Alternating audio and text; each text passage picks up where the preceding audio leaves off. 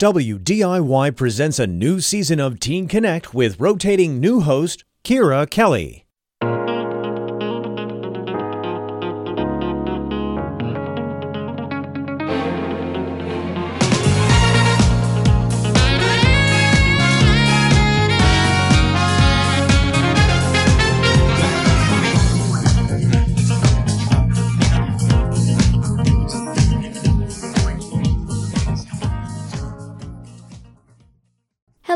This is Kyra Kelly, the host of Teen Connect. Teen Connect explores local to global issues impacting young people and our community. Teen Connect includes teen hosts talking to experts in their respective fields to gain a better understanding of their experience on issues, as well as teens speaking with their peers about the problems and perspectives they are confronting. Today, I would like to share with you the process of keeping and maintaining animals in the Lehigh Valley Zoo, especially with the COVID pandemic we experienced. I am joined by Cher Vatalaro, the Director of Conservation Education at the Lehigh Valley Zoo, and Natalie Hildebrand, the Lehigh Valley Zoo Education Lead. Thank you so much for joining me, Cher and Natalie. To start off, could you share with our listeners a little bit about yourselves and your background? Cher. Sure. I have actually always known I wanted to work with animals um, since I was a little kid. And uh, when I went into college, actually at that point, this uh, a job in this field wasn't very popular. I didn't really know anyone, um, so it was a little bit tricky to figure out, you know, what to go to school for. Um, so I did end up going to uh, Penn State for recreation park tourism management, and they had a environmental interpretation option, um, which focused a lot on informal interpretation and like nature centers, environmental education, which ended up being great. And I did multiple internships um, at marine mammal facilities or aquariums because that's actually where um, my focus was when I was in school. Um, and then after college, I did work down in Florida at an aquarium for a couple years. Um, but I am from the Lehigh Valley, so I wanted to move back home and then found my way into uh, the zoo. I actually wanted to be a keeper, but um, took a position in the education department. Um, the education department, you kind of do both. You get to be a keeper, a trainer, and um, an educator, and ended up falling in love with that aspect. And then worked my way up through the zoo, and that's how I got into my role that I have now. That's super interesting. Thank you for sharing. Now, Natalie, could you also tell me a bit about yourself and your background? Yes, I can. I actually was an animal care keeper for the Lehigh Valley Zoo, but now I'm actually in education with Cher um, as the education lead. So I can actually touch base on both aspects of it. So growing up, I also had the same kind of background, always wanted to work with animals. Um, that's always kind of been my passion and what I've always wanted to do. So I actually went to Kutztown University um, and I actually did their marine science program, which not many people know that they have a marine science program at Kutztown University because it's literally not near an ocean. So yeah, I've always wanted to work with marine mammals. Um, so after I graduated from college, I did an internship at the Baltimore Aquarium working with their dolphins and doing dolphin training. And then shortly after that, I actually landed a job also down in Florida um, at an aquarium, and I actually worked in the animal care aspect. So I did more rehab work with sea turtles and manatees, and that's kind of where I learned that I want to do kind of more conservation work and more, you know, kind of along those lines. So I was down there for about a little over eight years and did kind of more of the animal care side of things. And then I moved back home as well. Again, I'm also from the Lehigh Valley. You know, we just had a baby, so we decided to move home, be with family. And luckily enough, um, I was able to get a job at the Lehigh Valley Zoo and I actually started in animal care over there. I worked there for a little over a year. And then Cher wanted me so badly on her side because I was so amazing. I'm just kidding. so then I worked in education, and now I am their education lead slash ambassador trainer. So I handle a lot of the programming, but more or less I also handle a lot of the training of the animals and working on husbandry behaviors as well as programming behaviors so that is where I'm at today. That's awesome. Now, Natalie, since you were saying you had a lot of first-hand experience with animals, could I ask you what keeping the animals safe entails? Oh, that is a loaded question. So that's a lot. It's a lot of knowledge. It's a lot of background information. It's a lot of understanding animal behavior. Um, and it's a lot of um, kind of being able to understand a situation, interpret a situation, and be able to move forward. Um, animals are unpredictable, and you really got to be on your toes with every little thing that can happen. I know a lot of people that come to the zoo, they see animals, they think, you know, because they're at the zoo, they're not necessarily wild or have wild instincts. Um, but as a keeper and firsthand knowing that that's not necessarily the case, um, it's a lot of just kind of understanding and really understanding natural history with that particular animal, ways to keep yourself safe, how to protect them, proper food and diet that that animal needs, weight managing for that animal, what enrichment is going to be best for that animal if they are a foraging kind of animal, if they particularly like more like puzzle feeders, or they like things that might be a little bit more, you know, visual aspects or tactile aspects. Um, kind of, there's just like a lot of things that go into making sure that the well-being of an animal is always put first, and understanding all of that that encompasses that, which is a lot of information. Thank you for telling us more about the animal side. Now, Cher, I would like to ask you a bit about the conservation side as well. Could you explain sure. to me some of the things that you do? Yeah, so most recently, uh, as part of the education department and the conservation education, our biggest role is while connecting guests to the animals and creating those connections, um, making them care about them and want to participate in conservation. Um, we also are responsible for creating the messaging and um, giving action steps on how people can help these animals, um, not only while they're in the zoo, but um, their counterparts in the wild. Um, so the zoo actually works is working on um, two big conservation projects currently. Um, one again is involving more so the messaging side of things. Um, so our department has created uh, Lehigh Valley Zoo's conservation packs, um, and packs stands for um, five overarching conservation themes that the zoo is going to focus on in our messaging and as our identity, um, you know, throughout the entire zoo. Um, and so it's purposeful pet ownership, um, AZA institutions, which is our um, big accrediting body, conservation of natural habitat, together with nature and sustainable living. So those are pretty much everything the zoo does um, all of our messaging um, is all going to fall under one of those overarching themes.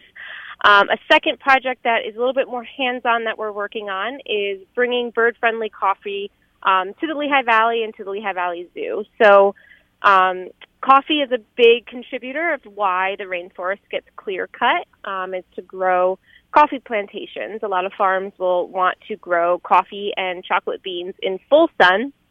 Um, so they clear cut the rainforest, and obviously, obviously that has a negative impact on a lot of species because most of the world's um, biodiversity is coming from the rainforest.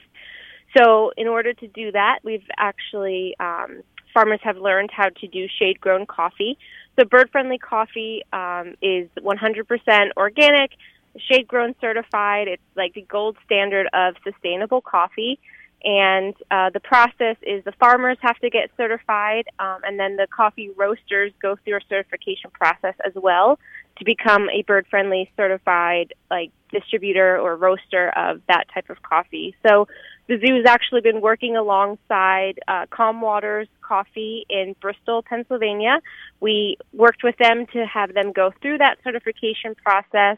Um, so now they are certified to bring in and brew that bird friendly coffee. Um, and then we actually are then contributing the messaging, and we're um, able to bring in that coffee from that roaster to sell um, to our guests. So we do a lot of rainforest conservation messaging. We have a lot of um, ambassador animals, like our ambassador sloth, that would come from the rainforest. So, in order to help kind of drive home that message of conserving the rainforest, we do then kind of walk the walk. Um, you know, we talk about that, and then we um, are we are able to then provide our guests with the ability to then purchase that sustainable coffee. That's super cool. I never knew that how much impact the coffee would have on the habitat. Thank you for sharing. Absolutely. now, Natalie, what was the first steps that you take when introducing new animals into your zoo? Um, so a lot of the first steps are actually a lot of behind the scenes stuff. So it's a lot of conser- or, um, conversations with upper management and kind of having the idea of you know what animals you know are going to be best to promote our mission and what is best for the zoo. Um, so a lot of those conversations, you know, kind of happen behind the scenes, you know, with our vets, with animal care leads, with the curator, assistant curator, education side, um, our CEO. So all those conversations kind of happen, you know, behind the scenes, kind of figuring out what's going to be the best animal, again, to support our mission for the zoo.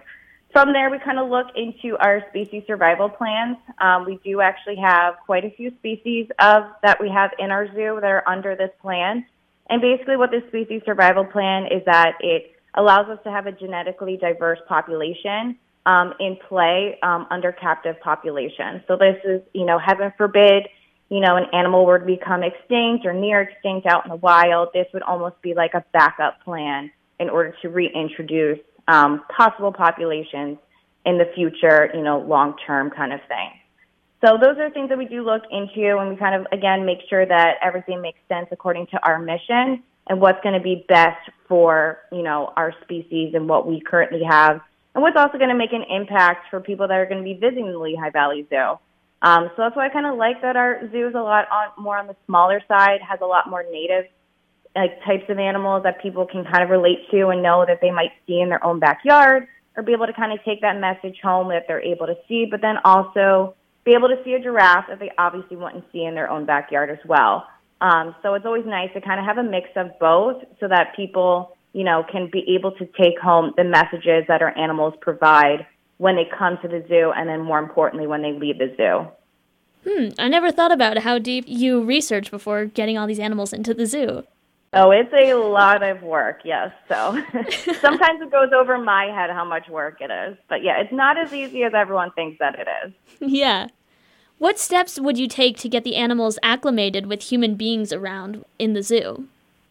So they do go through a quarantine process, and depending on the taxa, which means like certain species of animals, if it's a mammal, a reptile, or whatever, um, they all have different length of times that is considered a quarantine. Um, so we do have like a specialized small animal holding quarantine as well as also a larger animal holding quarantine. That basically means that this animal will be by itself for, you know, it could be 30 days, it could be up to 90 days. And that's just more or less to make sure that the animal, you know, is thriving all right, that, you know, we're taking the proper blood work to make sure the blood work's going well. We also do fecal checks and things like that. We'll do vet exams. Um, so we go through that process to make sure that they're 100% clear, clean, ready to go and be reintroduced to if they're going into a herd, if they're going to be by themselves, if they're going to be with another individual. Um, and then from there, we'll do very slow introductions depending on what that may be. Um, like I said, if it is with a group of animals, um, they might have an opportunity where there's a barrier that they know that the other animal's on the other side, and they might be able to smell each other from the other side and kind of get introduced that way. They might have opportunities where they can be with each other for a few hours to see how it goes. And then depending on how that goes, maybe, you know, expand that time to longer time frames, maybe shorter time frames. Um, so yeah, even with the particular animals that we might bring in, they all have different, you know, what we call standard operating procedures. So depending on the particular animal that we bring in, they all will have their own set of policies that we need to abide by and go off of. And then depending on the individual behavior of the animal and the rest of the animals, again, if they're introduced to other animals, that is also a whole process that can be very calculated before it goes into it, but it might change depending on what behavior is emitted by both animals. So again, it's another full process that every safety measure is taken into account on both sides and I can actually expand on that a little bit because um, I know um, that's a lot of the process and stuff that we go through with um, introducing the new animals. Um, but Natalie and I both work with our ambassador animals, which are the ones that also get a lot of exposure to people and go out mm-hmm. to schools. So uh, when we get a new animal, it takes a lot of um, operant conditioning training. So it's a lot of steps, what we call approximations, um, where we work with that animal um, alone by itself at first um, and then eventually we'll train it in different locations that it might be doing a program. Then we'll slowly do it in front of like a group of one person. We might ask um, some of our staff at the zoo that aren't working with that animal if they want to come and do like a a mock um, educational presentation. Um, so we just slowly work those animals um, into programming to get them used to being around people. Um, and all of the animals um, across the whole zoo is, uh, have choice and control, and that's part of operant conditioning. So they never have to do anything they don't want to do. Um, they have full choice if they choose not to participate or they show us that they're stressed out or uncomfortable. Um, we take steps back. We'll never force them um, to go out and do that. So it's a it's a long, slow process, um, but it yes. is what's best for the animal. Hey, listeners, we are going to take a short break. Stay with us. We have more Teen Connect right after this.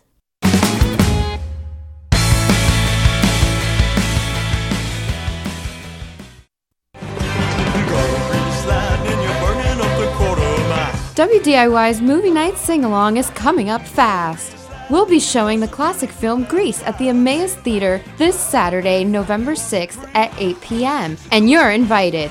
Dress up and sing along as we take a trip back in time to the 1950s. Tickets are $15 at the door, or take advantage of discounted $12 tickets for a limited time at our website, WDIY.org. Do you have a car that you're trading in? How about an old truck or boat that's taking up space? Let WDIY help you get rid of unwanted vehicles and turn them into financial support for the station. It's a simple and easy process. We handle all the towing, title, and transfer, and it may be tax deductible.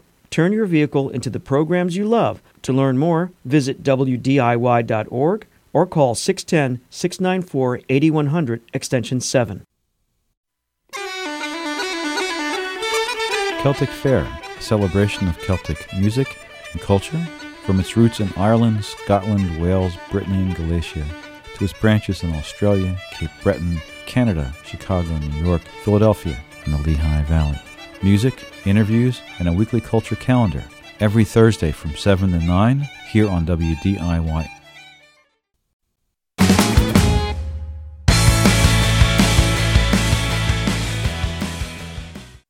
Welcome back to Teen Connect. I'm your host, Kyra Kelly. We've been talking to Cher Vatalaro, Director of Conservation Education, and Natalie Hildebrand, Education Lead with the Lehigh Valley Zoo. Before we continue, I would like to ask you both like a fun question. And Sure. I was wondering which is your favorite animal to work with or just a favorite animal in general? I, get to ask this question all the time, so I've got plenty of practice. So I actually have two.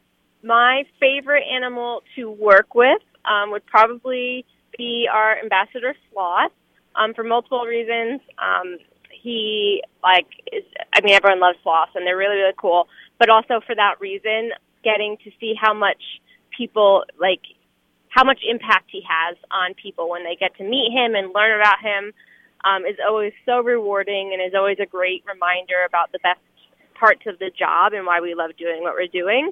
Um, but my favorite animal, like at the zoo, we have a African crowned crane named Beaker, um, and the name perfectly describes him. But he is a very strong. Since he's a bird, they bond very strongly. So um, you, when you work with them, you can tell that he has that bond with you and that he reciprocates that relationship, which is always a really, really rewarding part of the job. So I'd say probably our sloth and our crane for me. So for me, um, my favorite animal of all time is is and probably will always be sea turtles. Um, I have just grown to absolutely love sea turtles. I mean, growing up it was always dolphins, and then I quickly have changed into a sea turtle obsession. Um, I just find them to be incredibly, you know, magnificent and really cool animals, especially with going through like the rescue and rehab with them. You know, seeing them at their worst, releasing them at their best, and what they can go through and the challenges that they can, you know, overcome is just kind of something that's like eye opening because it's the same thing that people can also do. So I just have always kind of liked that messaging that's always been behind sea turtles and everything that is over encompassing with them. And then at the zoo, I would definitely say that my favorite is obviously going to be our West African crown crane as well, but it's more for his personality and just like how special of a bird that he truly is. Um, but my other favorite is also our ambassador raccoon, um, Miko. She is an absolute sweetheart of a raccoon, and I know that's weird to say, but she's really adaptable. She really learns things very quickly from a training side of things, especially since that's you know something that I do mostly at the zoo. She is very quick to pick up on things. She's very um, eager to want to learn. Um, she is always down for any kind of tactile that you want to give her, or if you go in there to spend time with her. She's just a very smart animal, and it's amazing to see what she can pick up from learning it maybe two hours ago, maybe a day ago, maybe five seconds ago. So she has kept me on my toes and has taught me to also be a better trainer as well. That's awesome. Thank you. Mm-hmm. Natalie, how did the animals react to the lack of visitors from the pandemic in these past couple of years? Oof. So it's hard to say. Um, I've definitely noticed a change, especially in, in a lot of our social group animals. Um, so, like our African penguins, um, our all different species of goats that we have down at our goat yard. Um, those guys, I feel like, have definitely noticed the change of going from seeing a lot of people walk through our zoo to absolutely seeing nobody walk through the zoo. And it's almost like if they see a leaf fly by, they all react and have to go watch what it does. Um, it was just, it literally, literally went from seeing something all the time to seeing nothing. So with that, they did get a lot of extra attention from our keepers, which was really nice. Um, so there was lots of extra attention from them. Even our educators, we, you know, we all were able to kind of spend that extra time with our animals to kind of give them that, you know, outside stimuli that they weren't getting anymore. So I definitely did notice that even if you would take a walk around the zoo, if you were just by yourself, you know, kind of looking at the animals, they would almost all just like look at you and be like, "Oh my gosh, is that is that a person? Is someone actually here?"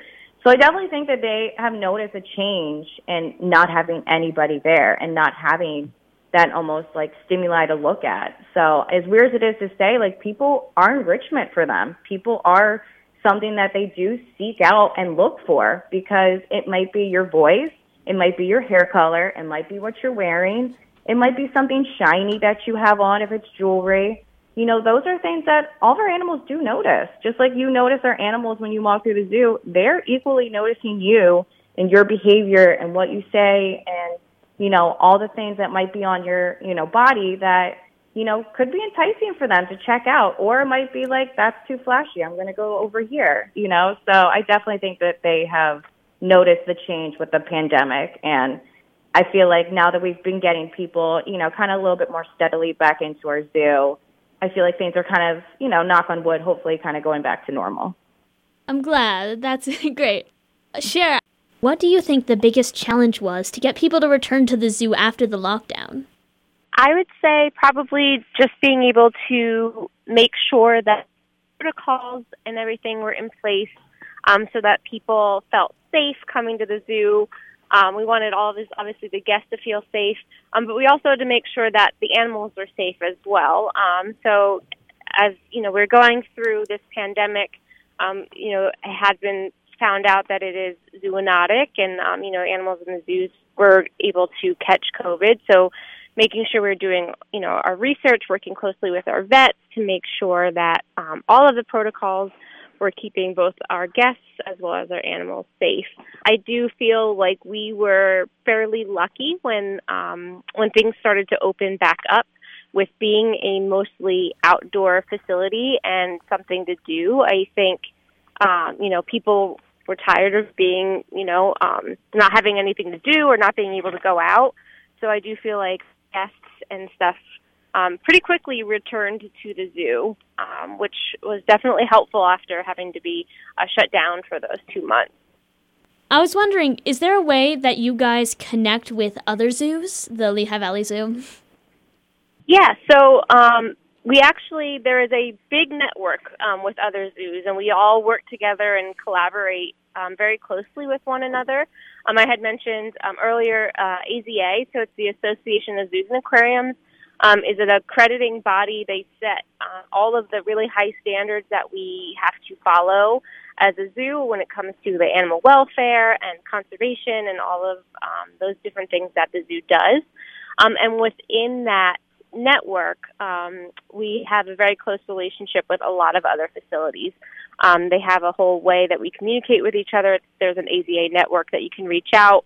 So you're constantly, you know, reaching out to other zoos and getting information and feedback from one another and helping one another out. Um, I do think uh, the zoo and aquarium field is kind of unique in that way, where even if the zoo is right down the road, like um, you know, like Elmwood and Philly aren't too far away from us. It's not necessarily we don't necessarily compete with each other. You know, we kind of want all of us to benefit and do well. So we do work very closely with um, with our colleagues. Thank you, Natalie. I read online that you have an in-school visit program. Could you tell me a bit about what that entails?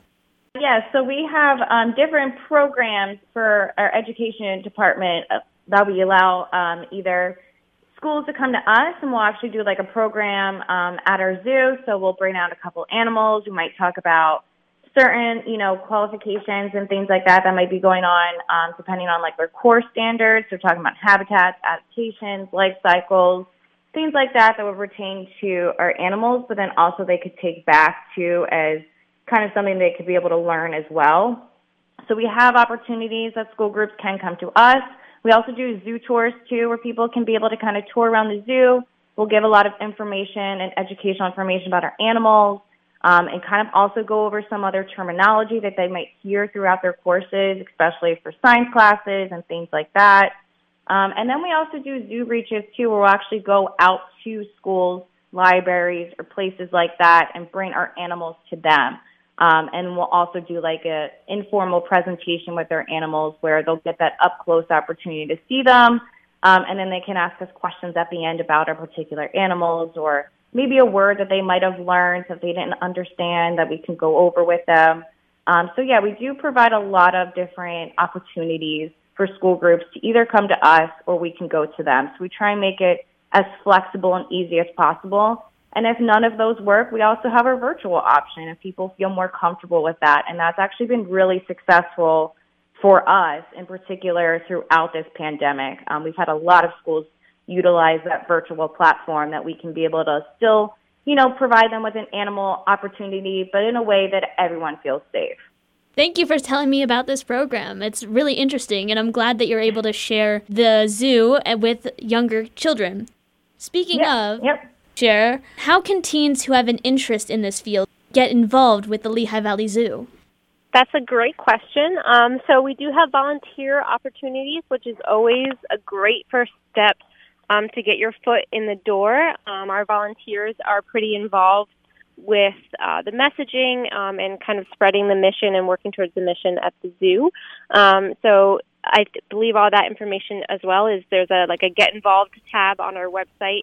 So volunteering. Um, once you're 18 or above, uh, both departments, the animal care and the education department, offer internships um, seasonally year round, um, and so those are a little bit more hands-on, um, where you get to actually, you know, work alongside the staff in both of those departments and learn more about, you know, what we do on a day-to-day basis. So, um, you know, if anyone is wanting to know how to get into the field, whether it be education or animal care, um, we always say the hands-on experience um, is very, very important. So internships, volunteer opportunities, and it doesn't necessarily have to be at the zoo, but like volunteering at animal shelters or rescue rehab places um, as you go through school, um, will just help better prepare you for a job in this field.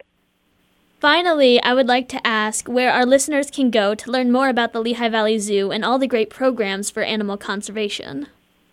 I'd say probably the easiest or best place would be our website, which is lvzoo.org. Um, also, following us on social media. Um, we have a pretty big social media presence, um, and we post a lot of updates um, on that website. Um, and then also, obviously, coming and visiting the zoo. All right. Thank you, Cher and Natalie, for making the time to be with us today. It's inspiring for students my age to hear about your career paths and how they can be inspired and get involved. Yeah, great. Thank, thank you, you, for, so having for having us. us. And thank you so much to our listeners for tuning in with us today on WDIY's Teen Connect. I'm Kyra Kelly, and you're listening to WDIY's 88.1 FM.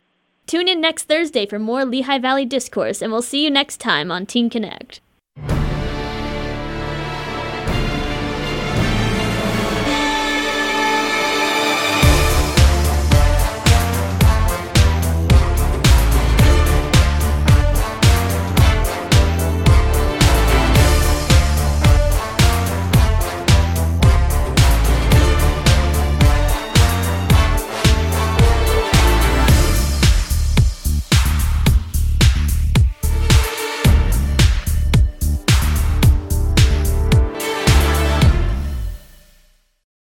WDIY Lehigh Valley Public Radio, your trusted local NPR member station for over 25 years. Many choices, real voices.